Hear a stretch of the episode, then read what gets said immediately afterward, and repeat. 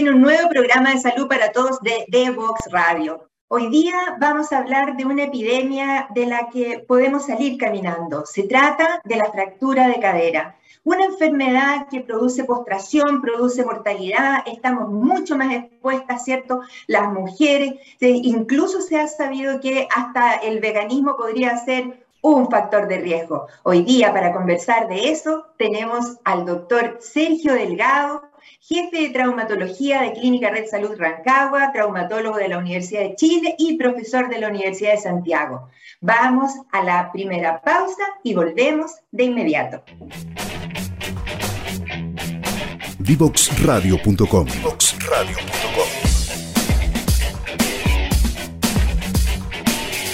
Conversaciones que simplifican lo complejo.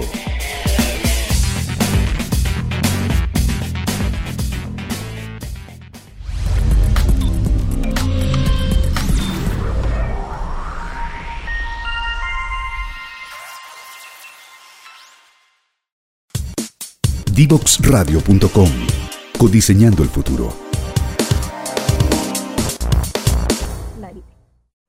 Y estamos conversando hoy día sobre fractura de cadera, un tema tremendo que uno no dimensiona cuando es joven, cuando es adulto, cómo puede impactar en la sobrevida, en la calidad de vida. Vamos a darle de inmediato la bienvenida al doctor Sergio Delgado. ¿Cómo estás, Sergio? Hola, doctora. Muchas gracias por estar aquí. Sí. Gracias por la invitación.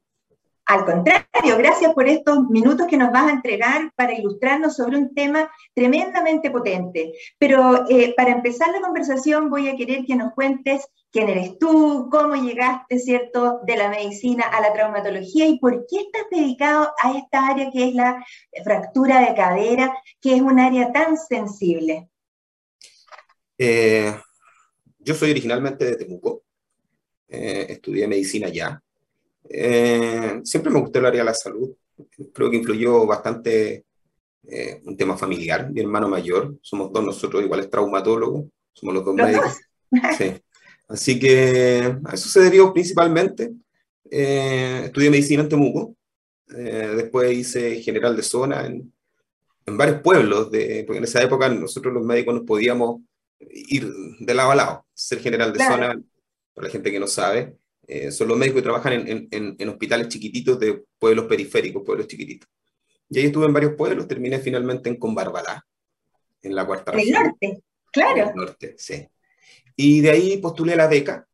Eh, mi hermano ya estaba terminando la beca de traumatología, me llamaba la atención y, evidentemente siempre me gustó el área quirúrgica, me gustaba, me gustaba operar. Así que finalmente elegí traumatología, hice mi beca a los tres años en Santiago, en la Universidad de Chile. Mi centro formador fue el Instituto Traumatológico, que tengo muy buenos recuerdos, muy buen centro formador. Y después de eso me instalé en Rancagua. Y aquí trabajo en el hospital, por supuesto, como la mayoría de los médicos, trabajamos en el hospital público. Y también trabajo en, una clínica privada. Y eh, la cadera se fue dando de a poco, en realidad, porque era, era, era tanta la demanda que, de, fracturas, de artrosis de cadera, de prótesis, que se fue dando solo mi camino hacia, hacia la cadera en el fondo. Mira, qué interesante. Aquí en, en todo Rancagua tenemos un número limitado de especialistas traumatólogos que se dediquen justamente a esta, a esta especialidad cadera. Situación que uno no prevé, no la ve venir, pero está ahí y es más frecuente en las mujeres que en los hombres, es mucho más frecuente sobre los 65 años de edad, en factores de riesgo como osteoporosis, por ejemplo, que predisponen a esta caída, un problema de alta incidencia, alta mortalidad, baja eficiencia, altos costos. Cuéntanos algunas cifras chilenas de, de cómo impacta a la mortalidad, al acto quirúrgico, ¿cierto? A la, reoperación, a la postración, esta enfermedad que es la fractura de cadera. Efectivamente, eh, la fractura de cadera, tenemos como dos, como dos tipos de pacientes. Un paciente joven, que es el menos frecuente, que es un paciente que sufre una fractura en el contexto de, de, un politraumatismo, de un accidente de tránsito. Pues ese paciente es un paciente, yo diría, un porcentaje menor. El gran porcentaje de pacientes que, que presentan esta patología es, eh, son pacientes adultos mayores, efectivamente. Y como todos sabemos, la población va envejeciendo. cada vez vivimos más, cada vez nuestras expectativas de vida son más altas, ¿ya?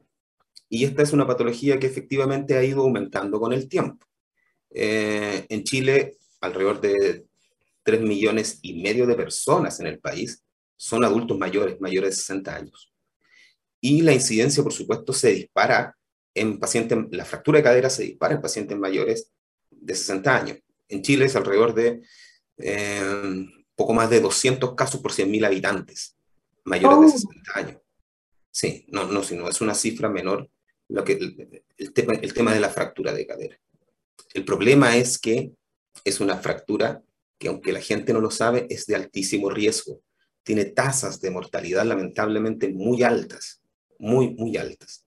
Y hay una gran diferencia, y eso eh, nos llama, o sea, es una cosa que, que, uno trata de explicarle a la familia, porque muchas veces son pacientes adultos mayores, hay veces que son incluso pacientes postrados, en que se fractura la cadera y uno les dice que hay que operarlo y la paciente dice, pero es que doctor, yo no sé, tengo que conversar con la familia.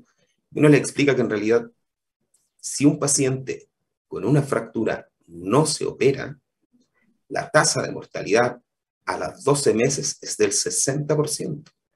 Es decir, el 60% de los pacientes fallecen antes de un año. si no se operan. Si no se operan. De los que se operan, fallecen menos del 20%.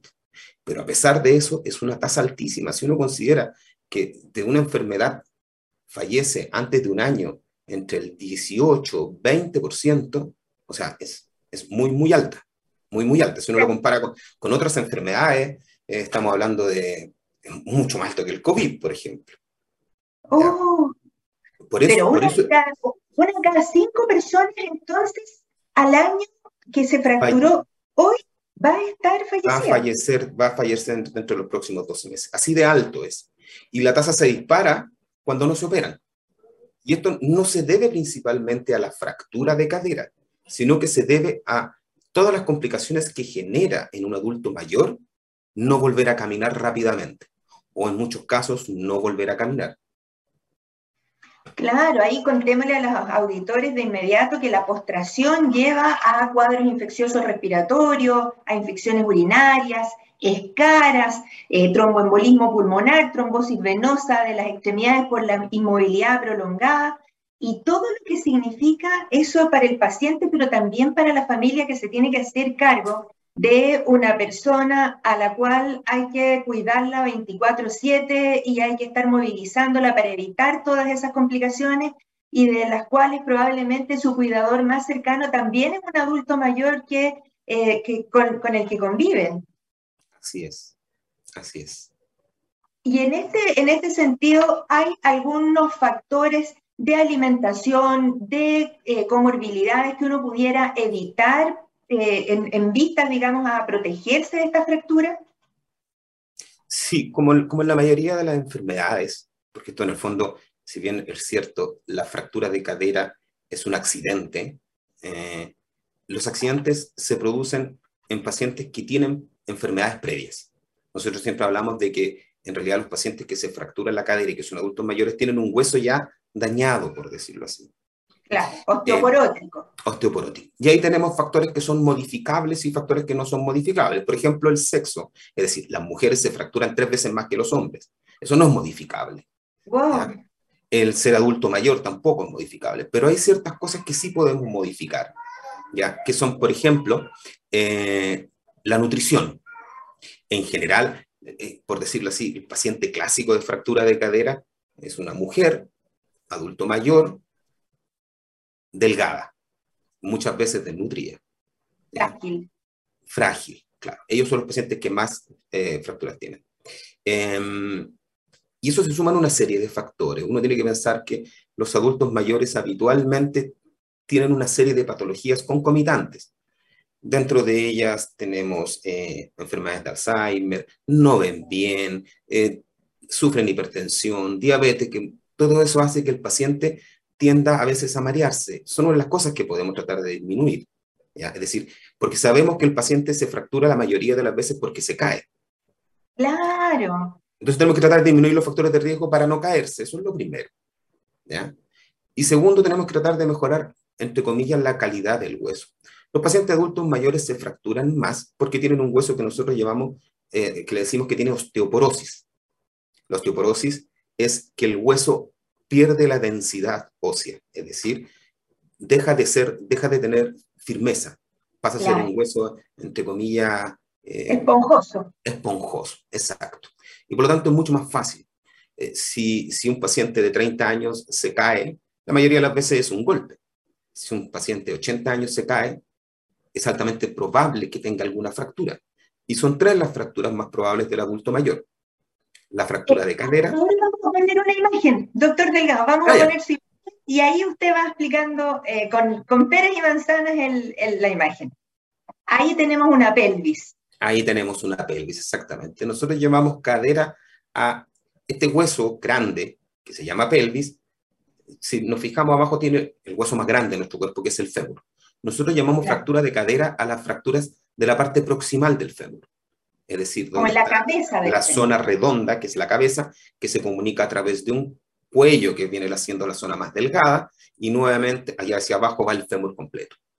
Entre la zona que está el cuello y la parte eh, con que se comunica con el resto del fémur, esa zona le llamamos cadera. Y esa es la, esa es la zona que se debilita, ¿ya? producto de la osteoporosis, producto de la edad, producto de mala nutrición, de a veces, muchas veces falta de vitamina, eh, pérdida de masa muscular, todo eso influye en que el hueso se vuelva osteoporótico y eso finalmente predispone a tener una fractura, si a eso le sumamos una caída, por supuesto, predispone a tener eh, una fractura de cadera. Pero incluso yo me acuerdo, profesor mío, del instituto que nos decía que muchas veces la paciente se fractura y se cae. Es tan débil el hueso que a veces... Pero, pero yo lo he visto, por ejemplo, con pacientes que uno conversa con la familia y aseguran que no han tenido caídas, pero que muchas veces eh, pacientes muy añosos se giran en la cama bruscamente y tienen fractura de cadera. Claro, ahí, ahí tenemos que decir en este momento que esto, eh, que parece una cosa como como, tan, eh, tan, tan, tan periférica esto de que te pase en la cadera, realmente tiene un impacto terrible porque ya dijo el doctor Delgado, 20% pueden fallecer al año, solo el 50% vuelve a retomar su condición prefractura de movilidad o de autonomía, el 20% pasan a la postración franca y a un, un, porcentaje, que también quiero que eso me lo comente, incluso cuando se han operado tienen que ser reoperados por alguna, por alguna causa y eh, post alta muchos de ellos, casi un quinto de los pacientes también van a requerir institucionalización o cuidados permanentes en domicilio. Entonces, esta es una enfermedad muy, muy gravosa para la sociedad, para la familia, muy penosa también para el paciente. Así es. El primer concepto que quiero que en general quede claro para la gente que nos está escuchando, es que todas las fracturas de cadera debiéramos intentar operarlas. Perfecto, eso es un primer, un primer planteamiento muy categórico. Sí, muy categórico. Porque lo que yo quiero lograr es que el paciente que se fracturó la cadera se pare rápidamente. Ese es mi primer objetivo, que vuelva a caminar rápido, porque el hecho de volver a caminar rápido volver, volver rápidamente a su estado basal, hace que yo me ahorre un montón de complicaciones. Cuando yo tengo un paciente que no lo puedo levantar, ya sea porque eh, por la fractura, eh, por dolor, no lo puedo, porque incluso hay veces en que están postrados los pacientes, e incluso en esos casos igual los operamos, porque girarlos en la cama con una fractura de cadera es un dolor que no, no se lo regalo a nadie. Entonces, en esos casos, en todos los casos nosotros tratamos de que el paciente vuelva a la funcionalidad previa que tenía la fractura. Eso me evita una serie de complicaciones, como por ejemplo que son las escaras, es decir, que los pacientes tanto tiempo estar acostados en la misma posición hacen heridas en la piel, esa sería después se infectan y eso finalmente es un desastre. Eh, hacen coágulos en las piernas, lo que conversábamos de una trombosis venosa profunda, y estos coágulos, el problema es que se pueden desprender, irse al pulmón, y cuando se van al pulmón, una enfermedad gravísima que usted sabe mucho mejor que yo, tromboembolismo pulmonar, tienden a ser más neumonía, tienden a ser más infecciones urinarias, tienden a ser una serie de complicaciones producto de no caminar. Entonces, lo que nosotros queremos con los pacientes es que eh, lo primero que tienen que hacer es tratar de levantarlos rápidamente, tratar de hacerlos caminar. Y para eso lo mejor, lejos, lejos, lo mejor es operarlos. Ahora, operarlos para, para que todos tengamos aquí claridad, tiene distintas técnicas de las que vamos a hablar un poquito, un poquito más adelante, pero antes de llegar a la técnica quirúrgica, contemos a las personas que cómo pueden reconocer una una fractura de cadera. Eh, tenemos que las personas a veces se caen de su propia altura y en esto yo recuerdo haber trabajado mucho tiempo en un sistema de ambulancias prehospitalarias en que nuestra mayor pesadilla eran los pacientes ancianos, frágiles, con polifarmacia, que usaban hipnóticos en las noches, pero que por sus diuréticos se, se tenían que levantar al baño medio dormidos, a oscuras, y se caían, por supuesto, y se fracturaban eh, en, ese, en ese momento, lo que además hace que muchas veces pasen horas en el suelo, al frío, sin asistencia, porque es de noche, si es que eran personas que vivían solas, ¿cierto? Es, es, una situación que no es infrecuente de, de tener que enfrentar por los, eh, por los equipos de rescate prehospitalario. Eh, ¿Cómo se reconoce a una persona que tiene clínicamente una fractura de cadera? Y ahí vamos a a mostrar, ojalá una, podemos compartir una imagen de la extremidad eh, afectada. Lo clásico es, primero el dolor. Un paciente que si uno, tengo un adulto mayor que sufrió una caída y tiene dolor en la cadera, que el dolor en la cadera es, es la zona inguinal. Hay muchos pacientes que dicen, me duele la cadera y se tocan la espalda. No, el dolor de cadera ah, es la zona inguinal, sí. Pero ojo, los adultos mayores también tienen fracturas de columna. ¿Ya? Que son también son fibrosis. Y fractura, las tres fracturas más frecuentes son columna, muñeca y cadera. El problema es que la cadera es la que más impacta en la mortalidad. Por eso es que es tan importante. Pero bueno. Ah, la fractura de columna. Mira. Más que la fractura de columna, sí, mucho más que la fractura de columna. ¿Por qué? Eh, porque en general la fractura de columna es por aplastamiento y es muy raro que una fractura de columna en un paciente osteoporótico requiera cirugía. En ah, son más estables. claro, son mucho más estables. En general uno le pone un corset que son una, una serie de, de, aparatos y fierros que se le ponen en, el tórax, y con eso en general se estabilizan, a, las 3, 4 semanas, un mes y medio, ya están sin dolor y vuelven a retomar rápidamente una actividad relativamente normal. Perfecto. En cambio, Igual la con, con, la muñeca, que, que, en el fondo no te inhabilita para circular, claro. Sí, no, la fractura muñeca no. Eh, pero la fractura de cadera eh, requiere eh, cirugía. Entonces tenemos un paciente que es adulto mayor, que sufrió una caída, que refiere intenso dolor en la zona inguinal, y cuando uno lo va a ver, lo clásico, lo que describe los libros, es que el paciente tiene la pierna donde tiene la fractura, la pierna completa, tiende a cortarse, es decir, uno mira las dos piernas y una más corta, y además esa pierna, el pie, está girado a externo, tal como lo muestra la imagen. Claro, ahí tenemos una imagen que la pierna fracturada es evidentemente la derecha, porque está rotada hacia afuera y acortada, y esto es una cosa anatómica evidente, como que salta la, tracción, Es por la tracción muscular, la tracción muscular de, una serie de músculos que hay en la cadera, digamos, que no tiene mucho sentido explicarlo, pero, pero eso produce que se, eh, se produzca el acortamiento y la rotación externa, porque además la fractura se desplaza. Claro. Doctor Delgado, se nos fue volando el primer bloque de conversación. Vamos a ir de inmediato a la segunda pausa musical y de inmediato seguimos conversando de fractura de cadera con el doctor Sergio Delgado, traumatólogo de Red Salud Rancagua. Divoxradio.com Codiseñando el futuro.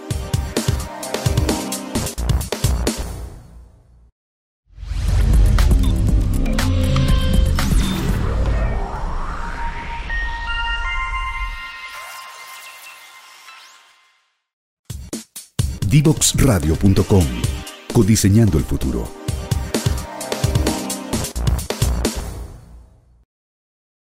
Y continuamos conversando de este tema tan importante que son las fracturas de cadera con el doctor Sergio Delgado, médico traumatólogo de la Universidad de Chile, actualmente jefe del equipo de traumatología y dedicado a la cirugía de cadera de Red Salud Rancagua. Doctor Delgado, sigamos conversando de este tema porque ya durante la primera conversación dijimos que era una patología que afecta casi a 7.400 personas en Chile al año eh, con cifras de mortalidad casi de eh, una en cada cinco personas con o sin cirugía, pero sin cirugía es el 60% de mortalidad al año, dijimos, ¿no es cierto? Así es, sí. Entonces es un tema que nos tiene que preocupar mucho porque tiene que ver con carencias, tienen que ver con niveles de vitamina, con el estado de fragilidad geriátrica, ¿cierto? Con la polifarmacia, con, el, con un poco como eh, no habernos hecho cargo de que la expectativa de vida cambió y en Chile, igual que en Estados Unidos, en este momento es cerca de 78, 80 años, pero claramente es una enfermedad que afecta más a las mujeres de edad. Eh, repitamos eso, doctor, porque es bien sorprendente. ¿Se explica por temas hormonales? Sí, la disminución de estrógeno después de la menopausia hace que, que aumente rápidamente la, la, osteoporosis. Por eso se recomienda, se recomienda que, que los pacientes eh, se realicen exámenes. El, el, que más utilizamos, puede que no sea el mejor, pero el, más utilizado, digamos, es la densitometría ósea. La densitometría ósea lo que hace es medir eh, la, firmeza del hueso, por decirlo así, en la columna y en la cadera. Se recomienda que después de los 60 años se haga una vez al año o cada dos años las mujeres. Entonces, eso es algo que tendría que, ser solicitado por su médico de cabecera. No, no hay que esperar llegar al traumatólogo fracturado para estar haciendo el examen. No, por supuesto que no. Uno cualquier médico lo puede hacer, cualquier médico lo puede interpretar e iniciar el tratamiento. Hay que ver ahí cuáles son las opciones. En general hay como tres armas de, de medicamentos, el calcio, la vitamina D y los ácidos, el ibandrónico, el endrónico, que son, eh, entre comillas, fijadores de calcio en el hueso. Y con eso claro. a mejorar contemos que el déficit de vitamina D en Chile es eh, majestuoso y en mm. Magallanes más aún, porque depende de la activación que se haga a través de la exposición al sol, así que es recomendable que a las personas mayores eh, se expongan un poquito, expongan el antebrazo al, al, sol, ¿cierto? Unos 15 minutos al día por lo menos. Y, y bueno, estamos en, en, un, en, un, invierno oscuro. Yo ahora siento que, que me falta luz. pero bueno, conversemos ahora un poquito ya de las fracturas propiamente tales. Aquí hemos compartido varias imágenes, le voy a pedir a Connie si nos proyecta la, imagen eh, anatómica de, una cadera, eh, que en este momento ahí usted nos cuenta qué es esa imagen radiolúcida que está en la cadera derecha. Eh, bueno, eso es una prótesis, la verdad es que no, no alcanzó a ver bien la imagen. Ah, ya. Es una prótesis, es un reemplazo total de cadera. Sí, es, que, a lo lejos me da la sensación de que tiene además una fractura ahí. Pero bueno, tenemos dos grandes armas. Eh, nosotros clasificamos o dividimos las fracturas de cadera en dos tipos, las que son intracapsulares. La cápsula es, es como una especie, yo siempre trato de explicarle a los pacientes que las articulaciones, todas las articulaciones, no todas en realidad, pero las que generan movimiento, las más comunes, la rodilla, los hombros, la cadera, eh, tienen primero, el hueso está recubierto por cartílago, que cuando se gasta, eso es lo que llamamos artrosis, pero además tiene una cápsula articular, que es como una especie de globo que envuelve toda esta articulación, ¿ya? y por dentro hay un líquido que lubrica, que es un líquido aceitoso, que es el líquido sinovial. Entonces, cuando la fractura se produce por dentro de esta inserción de este globo que cubre todo, nosotros decimos que es una fractura intracapsular, es decir, la fractura se produce dentro de la articulación. ¿ya? En esos, casos, nosotros optamos la mayoría de las veces por hacer un reemplazo articular. La razón de eso es porque sabemos que cuando se fractura dentro de la cápsula, se produce algo que llamamos necrosis vascular, es decir, se corta la irrigación sanguínea que va hacia ese hueso y el hueso, entre comillas, se muere. Y eso porque no fluye la sangre, ¿no? Porque no, llega la sangre, porque se corta la circulación. Y como no llega la sangre, yo sé que esa cabeza, esa cabeza femoral, lo más probable es que se necrose eh, y por lo tanto yo voy a optar por un reemplazo articular. Hay, hay algunos casos en que nosotros, a pesar de tener eso, ponemos igual tornillos, pero son detalles. Pero la mayoría de las veces optamos por un reemplazo articular, que es lo que estamos viendo en esa foto, donde cambiamos la cadera completa ¿ya? y ponemos una prótesis, que hay distintos materiales, de titanio, hay algunas que llevan pegamento, otras son de cromo cobalto, hay distintos materiales, distintos, pero eso ya es, un, es una arma de las que, más comunes de las cuales eh, utilizamos. ¿Cuál es la ventaja de esto? El paciente al día siguiente puede volver a pararse y caminar. O sea, queda fija y, y segura la articulación desde el minuto uno. No depende de su hueso, sino que ya depende de la, del, material protésico. Exacto. Entonces, la mayoría de las veces tratamos al día siguiente, después de la cirugía, levantar. Obviamente, el paciente no, no se va a levantar y a salir tratando, pero con ayuda del kinesiólogo, que para nosotros es, fundamental. El día siguiente se para, lo hacemos caminar, ya sea apoyado con un andador, el que llamamos burrito, con bastones, pero la idea, nuevamente vuelvo a repetir el concepto, la idea es que el paciente se levante de la cama lo antes posible. Y esta es una de las armas cuando, cuando son fracturas intracapsulares. Cuando son extracapsulares, Ahí utilizamos otras técnicas que son menos invasivas, ¿ya? Y que dan muy buena estabilidad, porque el problema de la, el problema de la prótesis que es una cirugía que, entre comillas, o sea, entre comillas, es una cirugía que tiene algunos riesgos. Riesgos de sangrado, es una cirugía un poco más larga, o sea, una, prótesis de, una prótesis de cadera en general, promedio, una hora y media.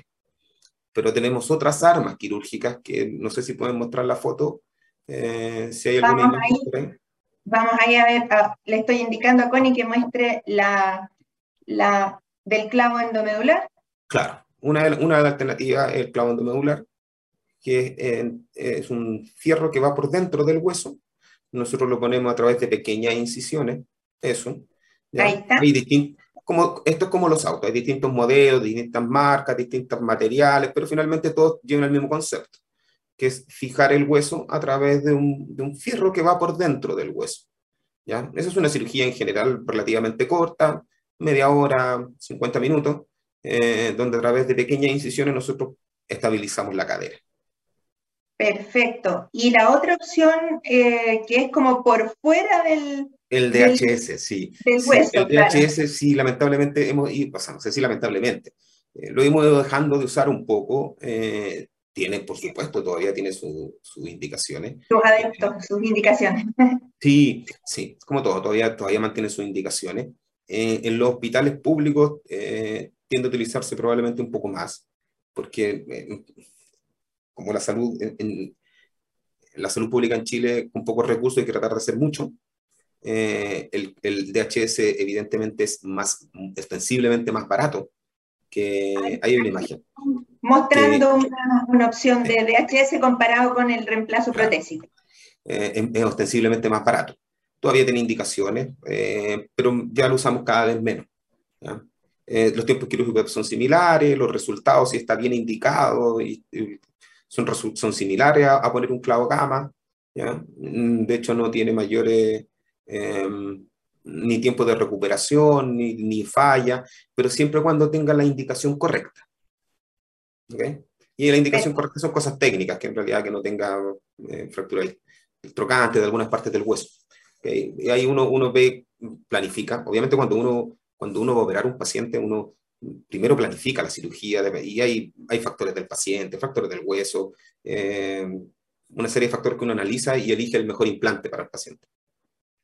Perfecto. Ahora démosle una palabra a quien no debería operarse o por lo menos que en las guías clínicas a veces pareciera que eh, eh, hay al menos que cuestionarse la indicación que son aquellas personas que no deambulan ya desde hace mucho tiempo, que están postradas o aquellos que tienen demencia severa. ¿Siguen siendo contraindicaciones estas?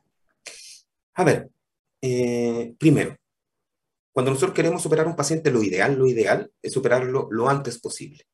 Perfecto. 24, 48, hasta 72 horas. Eso ha demostrado que disminuyen las tasas de mortalidad. Es decir, cuando yo sigo a los pacientes durante un año, los que menos se mueren son los que se operan más rápido. ¿Ya? Si bien es cierto, las tasas de mortalidad intrahospitalaria son muy bajas, en Chile alrededor del 3%, es decir, el paciente que ingresa con una fractura de cadera y que lamentablemente fallece dentro de un hospital son bajas, también tiene que ver un poco con qué tan rápido podemos operarlo. Eso es lo primero. Eh, claro. ¿Son cirugías programadas o son cirugías de emergencia las fracturas de cadera? Son cirugías de urgencia selectiva, por decirlo así. Eh, si bien es cierto, es, es un paciente que, eh, que, uno tiene que pedir una evaluación previa, ¿ya? porque son pacientes que tienen múltiples patologías y uno habitualmente pide una evaluación. Claro. pide una evaluaón previa a los colegas, que son los especialistas en adultos, que son los médicos internistas, muchas veces al cardiólogo, Em, el anestesiólogo. anestesiólogo, por eso, es que, por eso que varía un poco, eh, varía, el tiempo que nos demoramos en operar varía un poco de eh, la demanda de pabellón, sobre todo los hospitales públicos, demandas de pabellón, eh, la interconsulta, porque a veces cuando se necesitan muchos exámenes o exámenes complementarios, demora un poco la cirugía, pero finalmente nuestro objetivo es intentar, entre comillas, operarlos a todos. ¿Cuándo no los operamos? Cuando el riesgo quirúrgico sobrepasa los beneficios de la cirugía. Comprendo. Y en esos casos se conversa con la familia, se conversa, por supuesto, el colega que le hace la evaluación y dice, ¿sabes qué? Este paciente, el riesgo quirúrgico es demasiado alto para someterle a una cirugía. Eso se da principalmente en los pacientes que requieren prótesis de cadera, porque como le explicaba, los pacientes que requieren el otro implante son cirugías más cortas con mínimo sangrado. Ahí el riesgo más bien de la anestesia más que de la cirugía en sí. Pero las prótesis de cadera sí son pacientes que sangran más, que es una cirugía más demandante y en el cual al corazón se le exige más eh, por la cirugía, por la anestesia. Entonces es un corazón que se estresa mucho durante la cirugía y por lo tanto eh, tiene más riesgos, tiene mayor tasa de, complicaciones y, eh, y en esos casos muchas veces el internista, el cardiólogo, el anestesista nos dicen, ¿sabes qué? El riesgo es demasiado alto y lo lamentamos mucho, pero no se puede operar el paciente. Yo diría que son los menos de los casos en todo caso. Por supuesto. No, es, tan frecuente. Claro, me llamó la atención igual que por su patología psiquiátrica alguien quedara excluido de, una, de la posibilidad de la movilización. Pero, ojo, eso es principalmente en, en prótesis de cadera y, principalmente en prótesis electivas. La, la prótesis de cadera, que es nuestra arma que utilizamos en casos de artrosis de cadera, que tenemos que hacer el reemplazo por dolor, sí está contraindicada cuando tienen pacientes tienen demencia senil, porque no pueden seguir las indicaciones y los resultados están demostrados que son malos. Perfecto, comprendo perfectamente como hoy día estábamos hablando más bien de la fractura en hueso osteoporótico, algo inesperado, ¿no? Un reemplazo programado, ¿cierto? Por, por, artrosis. Eh, básicamente tenemos que darle un pensamiento y las personas se ven enfrentadas ellos a definir si, si van a elegir un reemplazo o, una, o una prótesis, digamos, o una, una osteosíntesis, que es estos otros alternativas del clavo gamma o el DHS. ¿O es el, cirujano traumatólogo el que decide? sí, sí, nosotros, nosotros eh, sí, es una decisión, porque es una decisión sumamente técnica. Eh, y uno lo que le explica al paciente es que tiene que operarse y ahí uno le dice cuáles son las, eh, digamos, que, alternativas. La, o sea, la alternativa entre operarse y no operarse. Ahora, ¿qué vamos a ah. hacer dentro de la cirugía si no es algo, es algo muy, muy técnico? Em, donde evidentemente uno no le puede decir al paciente, ¿sabe qué, prefiere ponerse? Un, tornillo o una prótesis de cadera? No, no nosotros le ofrecemos la cirugía. Y además hay que pedirla por adelantado, porque no es cosa, no, se tienen así sets de prótesis o sets de clavos endomedulares, sino que uno tiene que programar esa cirugía, la tiene, tiene que pedir los recursos y prepararla, ¿no es cierto? Esto es algo que se define antes de la cirugía. Eh, eso varía un poco en, yo, no, yo trabajo en, provincia, no sé cuál es la realidad de, la, probablemente en las clínicas grandes en Santiago debe ser como nosotros en el hospital. En los hospitales el volumen de pacientes es tan grande que nosotros tenemos el instrumental ahí. Está lo que llamamos nosotros, entre comillas, sí, entre comillas, concesión. No es que el hospital compre, sino que la empresa lo deja y si el hospital lo utiliza, la empresa lo cobra. Claro, pero tenemos el instrumental nosotros disponible, es decir, si alguien quisiera, quisiera, entre comillas, digamos, o tuviera que poner una prótesis eh, de un día para otro, está todo el instrumental y el material para hacerlo. Perfecto. Se nos está yendo el tiempo y tengo tantas preguntas. Doctor, la prótesis, o sea, la, fractura de cadera y su resolución quirúrgica, ¿es una patología GES? ¿Está cubierto por alguna garantía? ¿Es una urgencia que en todas partes va a ser, eh, es ley de urgencia o ninguna de las anteriores? Eh, ¿Es ley de urgencia? Sí. Eh, hoy en día FONASA está reconociendo la mayoría de las veces que la fractura de cadera es ley de urgencia, porque la ley de urgencia especifica de que es, eh, en, el caso de nosotros, de los traumatólogos, riesgo de amputación o de secuela funcional. En este caso, evidentemente, hay secuela funcional. Eh, no. Sí, porque, uno asocia la ley de urgencia con riesgo vital de, de, de perder la vida, pero la secuela funcional de esa extremidad existe como riesgo potencial y eso hace que sea potencialmente ley de urgencia. O sea, los doctores en, los servicios de urgencia están facultados para darle ley de urgencia a estos pacientes. Sí, la mayoría de las veces eh, FONASA lo toma como ley de urgencia. Nosotros en la clínica hemos hospitalizado muchas veces pacientes por ley de urgencia y FONASA hasta ahora no hemos tenido problemas respondidos. Ya. Respondido, digamos, eh, sí. Ahora, no es auge, no es GES, no, es, patología. No, la artrosis de cadera, la cirugía en artrosis de cadera, en mayores, incluso en mayores de 65 años, eso es una garantía GES. Ya. pero no la fractura, no, no la fractura. No. Y si uno ya lo tenía como programado y ya se controlaba por artrosis y tiene una fractura, tampoco es esa la figura, ¿no es Lo que pasa es que el, lo que, pasa es que el, el GES, a ver, que ahí eh, se sobreponen dos cosas. El GES da tres garantías, ¿ya? En el caso de prótesis de cadera. Uno es la calidad de atención, es decir, el médico que lo va a operar y el lugar donde se va a operar el paciente están certificados. Solo puede ser un traumatólogo y solo tiene que ser un hospital acreditado o clínica acreditada. Lo segundo, da, da garantía económica. Los pacientes que se operan de prótesis de cadera no cancelan un peso todo esto estoy hablando de FONASA. Yo la verdad es que la ISAPRE desconozco cómo funcionan bien, pero en el caso de los... Pero ahora que se aprobó la ley, la verdad es que todos los pacientes FONASA no pagan en los hospitales. Perfecto. Eh, y, la tercera, y la tercera garantía es una garantía de oportunidad. Es decir, desde que a mí el traumatólogo me diagnostica que tengo una artrosis de cadera con indicación quirúrgica, se hace lo que nosotros llamamos IPD, que es un informe que se sube a la plataforma del ministerio y ahí yo quedo, en una lista de espera del GES. Del momento en que a mí me ingresan y del momento en que tengo que estar operado por una artrosis de cadera son ocho meses. Por tanto, aplicarlo a una fractura de cadera, no, la fractura de cadera tiene que estar operado. Por lo tanto, no, por, claro, aunque fuera GES, nadie va a esperar ocho meses con una fractura de cadera, pero el GES son ocho meses, en realidad son días, pero, pero redondeando son 240 días. Esa es mi garantía. Si después de los 240 días yo tengo una artrosis de cadera y el hospital público no me ha resuelto, mi patología, yo puedo ir a FONASA y FONASA está obligado por ley a comprar mi cirugía en, un en una clínica privada o eh, pedirle al hospital que me resuelva lo antes posible. Pero tiene que darle resolución a mi enfermedad. Eh, ahí hay una garantía del Estado que obliga, ¿cierto?, a resolverle el problema al paciente ya sea por sus medios o medios de, compra. Con, con, esto, con estos cambios que se vienen vamos a, seguir conversando de esto. Querido doctor Delgado, eh, solo una palabra respecto a la rehabilitación, cuánto puede tomar, cuán, cuán rápido puede partir la rehabilitación de un paciente eh, con un reemplazo protésico de cadera. Eh, los pacientes que sufren una fractura de cadera, la rehabilitación parte a las horas después, cuando ya pasa el efecto de la anestesia, uno parte inmediatamente. ¿Anestesia general o es anestesia regional? No, anestesia en general, en general, en general, anestesia raquidia, tiene menos riesgos que una anestesia general, anestesia raquidia. Eh, es una decisión que evidentemente no la tomamos nosotros, la toma nuestro colega anestesista, em, pero en general es anestesia raquidia.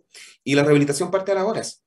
Eh, ya sea en cama, ejercicio en cama, volver a fortalecer los músculos. No hay que olvidar que los adultos mayores cuando están en cama, muchos días pierden mucha, mucha masa muscular y les cuesta mucho recuperar esa masa muscular.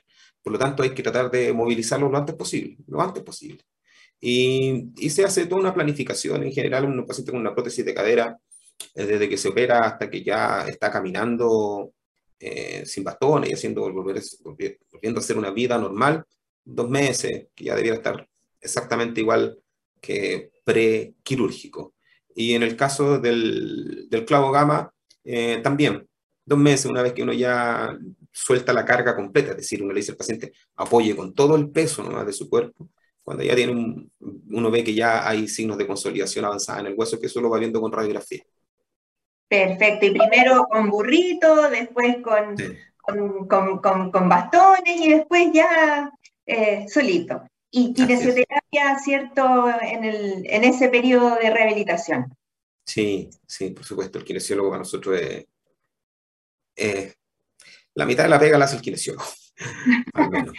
No, doctor, yo creo que eh, realmente el haberse dedicado a esta especialidad eh, le debe la gratitud de muchos de sus pacientes que han visto nuevamente posibilitada la deambulación, la autonomía, eh, disminuir los riesgos.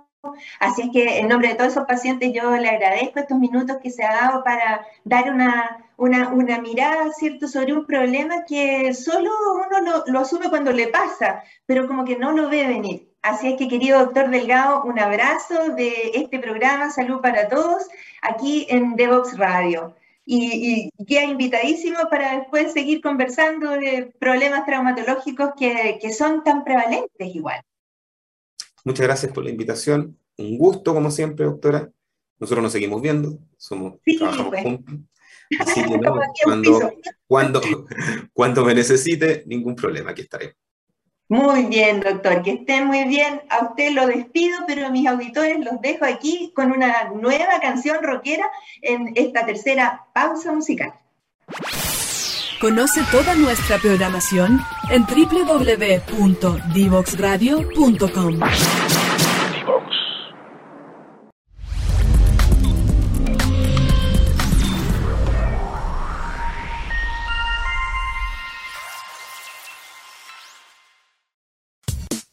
Divoxradio.com. Codiseñando el futuro.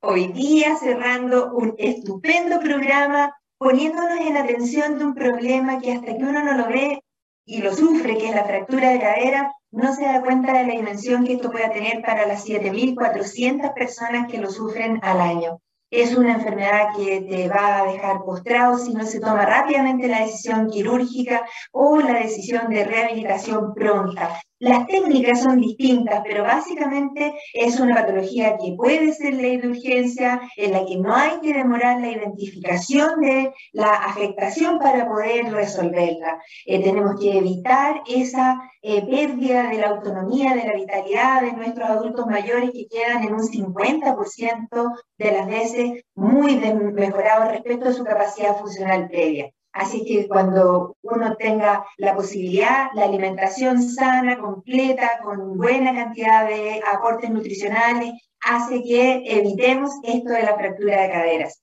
Las complicaciones, muchas, si no se enfrenta a tiempo. Bueno, los invito a revisar estos y otros programas más en todas nuestras redes sociales, en Twitter, Facebook, Instagram, en YouTube, quedan todos nuestros programas. Propónganme sus temas, aquí estoy para escucharlos. Que tengan una buena tarde. Chao, chao.